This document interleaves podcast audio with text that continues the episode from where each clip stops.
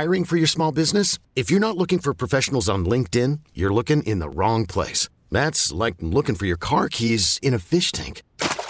LinkedIn helps you hire professionals you can't find anywhere else, even those who aren't actively searching for a new job but might be open to the perfect role. In a given month, over 70% of LinkedIn users don't even visit other leading job sites. So start looking in the right place. With LinkedIn, you can hire professionals like a professional. Post your free job on linkedin.com slash recommend today. We get it. Attention spans just aren't what they used to be. Heads in social media and eyes on Netflix. But what do people do with their ears?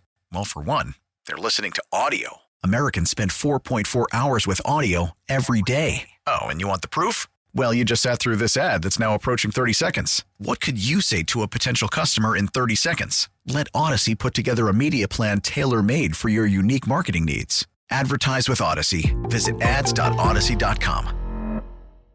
Guests appear on the Superbook Sports phone line. Superbook Sports. Download the Superbook Sports Tennessee app today with Jason and John live from the Tops Barbecue Studios on 92.9 FM ESPN.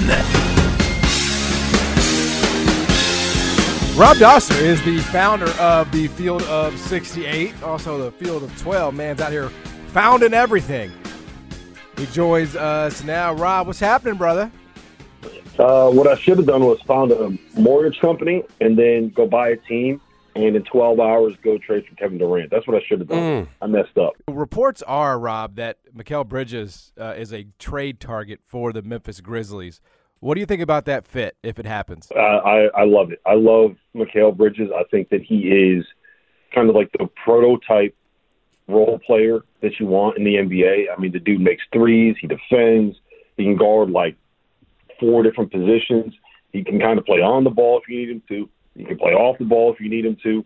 Um, he's tough, and I, I think he would fit in well, kind of with like the culture of the Grizzlies, right? Like he's a tough dude. He's not going to back down from people. He knows how to play.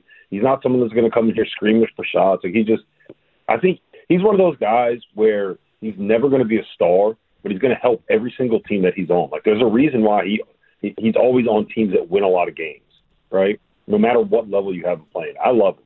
And look, this could be any radio station, any topic that we're talking, or any team that we're talking about, and I would say that getting Mikal Bridges would be a really good fit. You need guys like that to win, right? You need those dudes like um, like Danny Greens or Trevor Ariza, like just pieces like that that are going to go out there and do their job. You can go out there and do a job for you. Yeah, uh, absolutely. Uh, on to college basketball, Rob. Uh, Memphis is in a in, in, an interesting spot. They did handle South Florida last night, but that really no, but nobody's checking for that. That's more of a must not lose as opposed to a must win for Memphis at this point. When you look at their resume, is it is it a, a deal where they need to beat Houston once to get an at large? Do you think if they just beat everybody else on their schedule and if they lose to Houston twice, they're still in? Just how would you assess Memphis's tournament resume right now? I, I mean, I think you want to beat them at least once, right? You don't want to put yourself in a situation where uh, you head into Selection Sunday with basically like what one quad, one win, depending on what Texas A&M does. Um, so I think that you probably want to beat them to feel a little bit more comfortable about your situation. Um, it's also, you know, I do kind of feel bad for Memphis to a point because if you kind of look at what they've done this season, they they lost to Tulane in overtime, right? They lost to UCF in double overtime. They lost at Alabama by three. They lost to Seton Hall by a possession, which, by the way, like doesn't look like a very bad loss anymore. Uh, the St. Louis game was a close game. The first Tulane game was a close game. So um, they're not getting run out of the gym at all. They've just had some games where things did not necessarily go their way down the stretch. Uh, and, you know, you got to win. Winning matters. Those last couple of possessions matter more than anything else. But I don't think this team is too far away from being like at – in this moment, like 22 and 2. They're probably like six possessions away from that at this point. So I don't think that they're a bad team at all. It, and we know how those matchups go with Houston, right? We've seen it over and over and over again.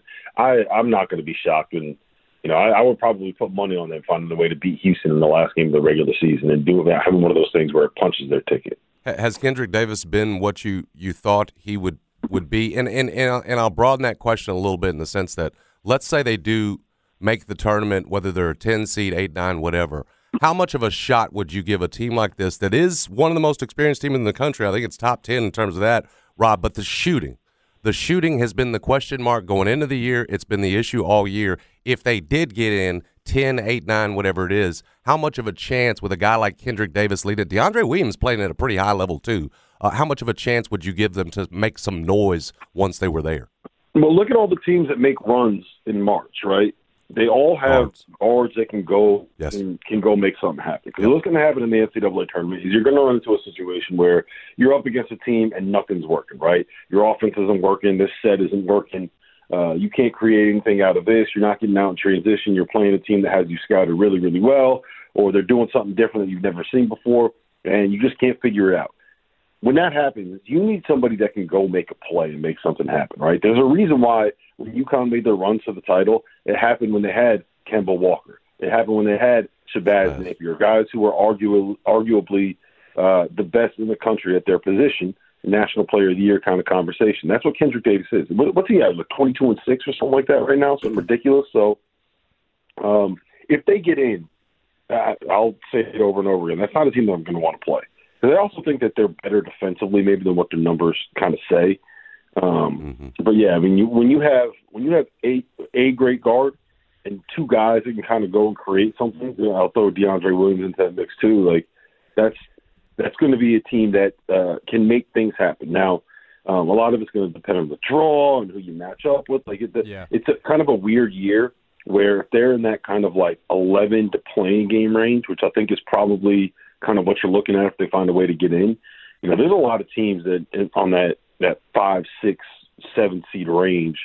Uh, you know, the best teams in the Big East right now are kind of in that range. There's going to be a bunch of teams from the Big 12 that end up in that range. So it's a it's, it's just it's a weird year in college basketball. I, I feel like this is this is the season where more than any that I can remember, like the difference between the teams that are going to be one seeds and the teams that are going to be like six seeds, it's just really not all that much.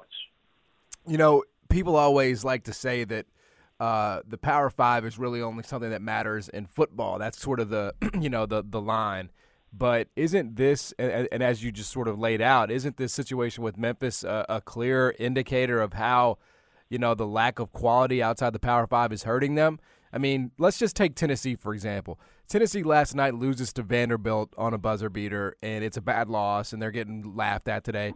But they host Alabama, a top three team, a week from today, and if they win, like nobody's going to remember that they lost to Vanderbilt the week before. You know, their resume is going to be no worse off for it because they get these opportunities. Memphis gets two a year. They get Houston, tw- and, and by the way, next year they won't get any. They want they won't have any chances in their league to beat a ranked team. So isn't when we're talking about, you know, if you just take Memphis's resume blindly, you know, you would say, oh, a 17 and eh, or an 18 and 16. You know, of course they're making the tournament, but because they don't have those opportunities for quad one wins, it's a question. Isn't this a direct impact of you know that Power Five and, and I guess the power leagues in college basketball? You get outside of those, it's it's it's really it's really difficult.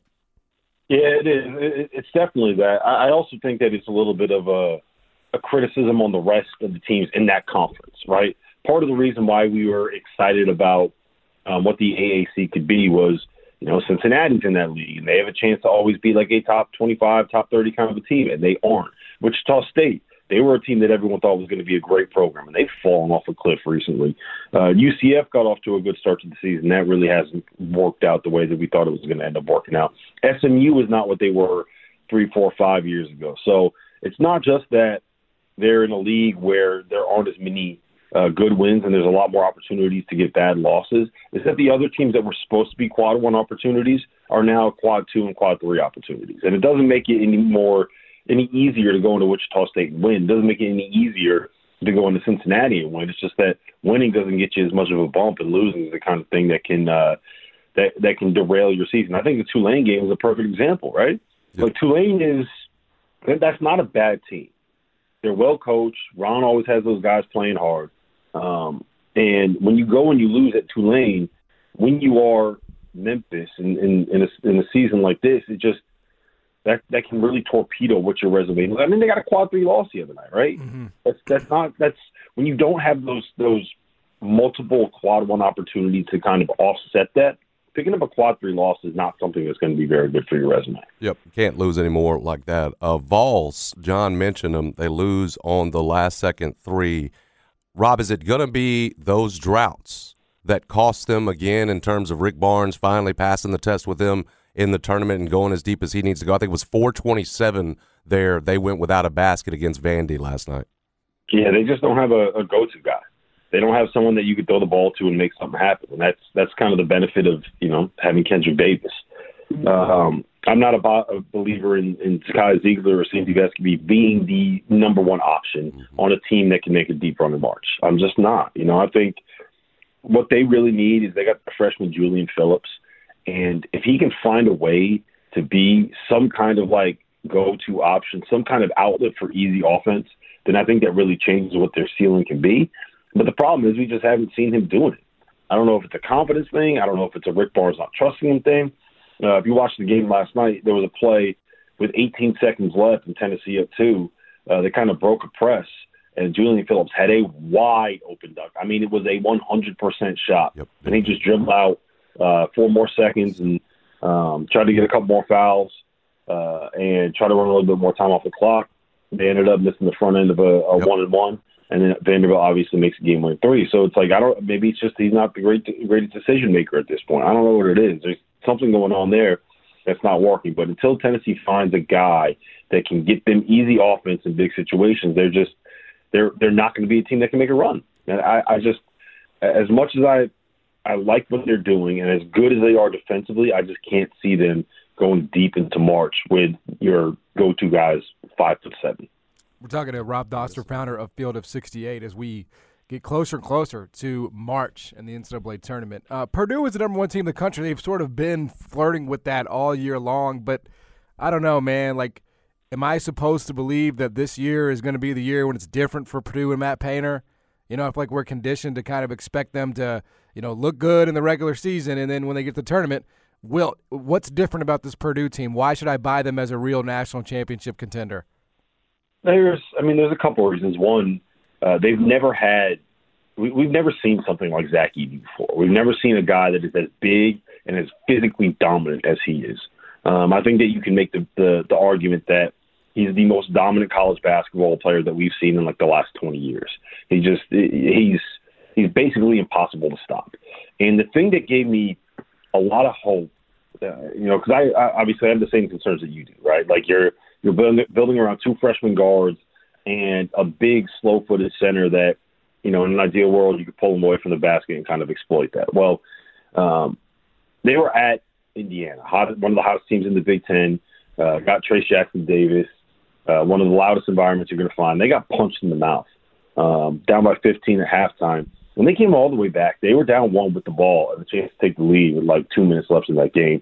And it wasn't like they were pressing. It wasn't like they were changing what they do they were doing. It wasn't like they hit like seven threes in a row. They just kept consistently running their stuff and finding a way to make it work. And to me, that is kind of what you need to be able to do in March. That would have been ideal if they found a way to win that game. My argument would have been backed up a little bit more, but uh, I'm I'm in on this group being the one that can kind of break that bugaboo of uh, of, of Purdue teams not finding a way to to do it in March. And and I know they got freshman guards, man, but I think those kids are both they're, they're tough.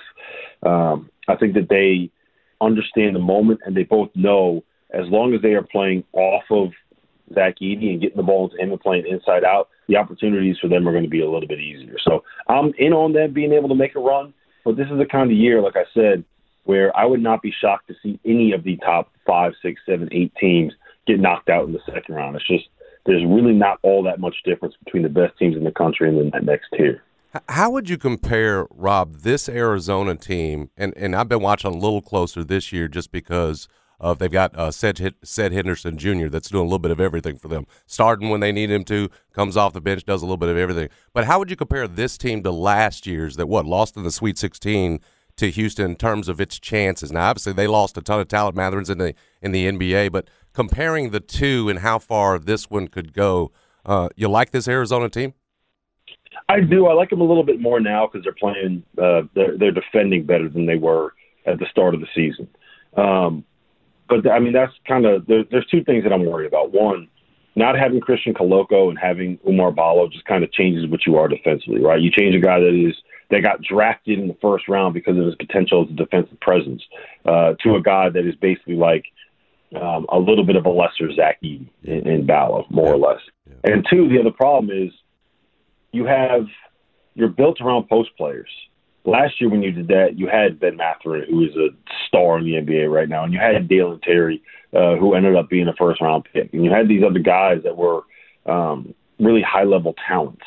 And this year, you know, you got Kerr Kriisa, who's good, and you got Courtney Ramey, who's a good college player, and Ced Henderson, who's a good college player, and Pelle Larsson, who's like they're good college players, but they're they're a different level level of guy from Ben Mathurin. Yep. So that's just my my my concern is like we're running through the running through these post players. You're going to play too big. You're never going to be elite defensively. And oh, by the way, instead of having a guy that's going to be a top ten pick, you know, you got a guy that's a 50 year that was kind of sort of run off a little bit from Texas. Hey, Rob, man, great stuff as always, dude. Appreciate the time. Thank you, brother. Thanks, man. Always a pleasure, guys. Yes, sir. He is Rob Dauster coming on and breaking it down as we get closer and closer to the NCAA tournament. We'll come back. Jason and John, 90 Turn FM, ESPN. We get it. Attention spans just aren't what they used to be heads in social media and eyes on Netflix. But what do people do with their ears? Well, for one, they're listening to audio. Americans spend 4.4 hours with audio every day. Oh, and you want the proof? Well, you just sat through this ad that's now approaching 30 seconds. What could you say to a potential customer in 30 seconds? Let Odyssey put together a media plan tailor made for your unique marketing needs. Advertise with Odyssey. Visit ads.odyssey.com.